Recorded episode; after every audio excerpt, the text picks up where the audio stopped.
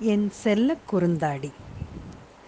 ஐம்பது நாட்களை கடந்து முதல் முறையாக நம் வீட்டுக்குள்ளேயே தனித்திருக்கிறோம். விதவிதமான சமையல்கள் விதவிதமான சுவைகள் உனக்கே உனக்காய் புதிதாய் கற்றுக்கொண்டு பார்த்து பார்த்து செய்கிறேன்.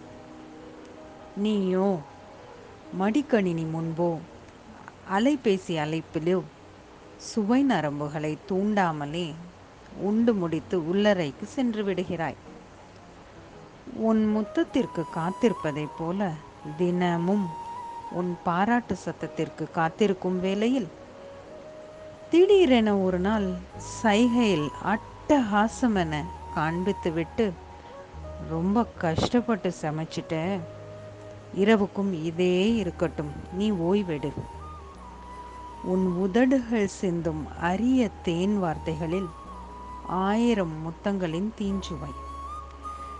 என் செல்ல குறுந்தாடி பிரபு சங்கர் கா.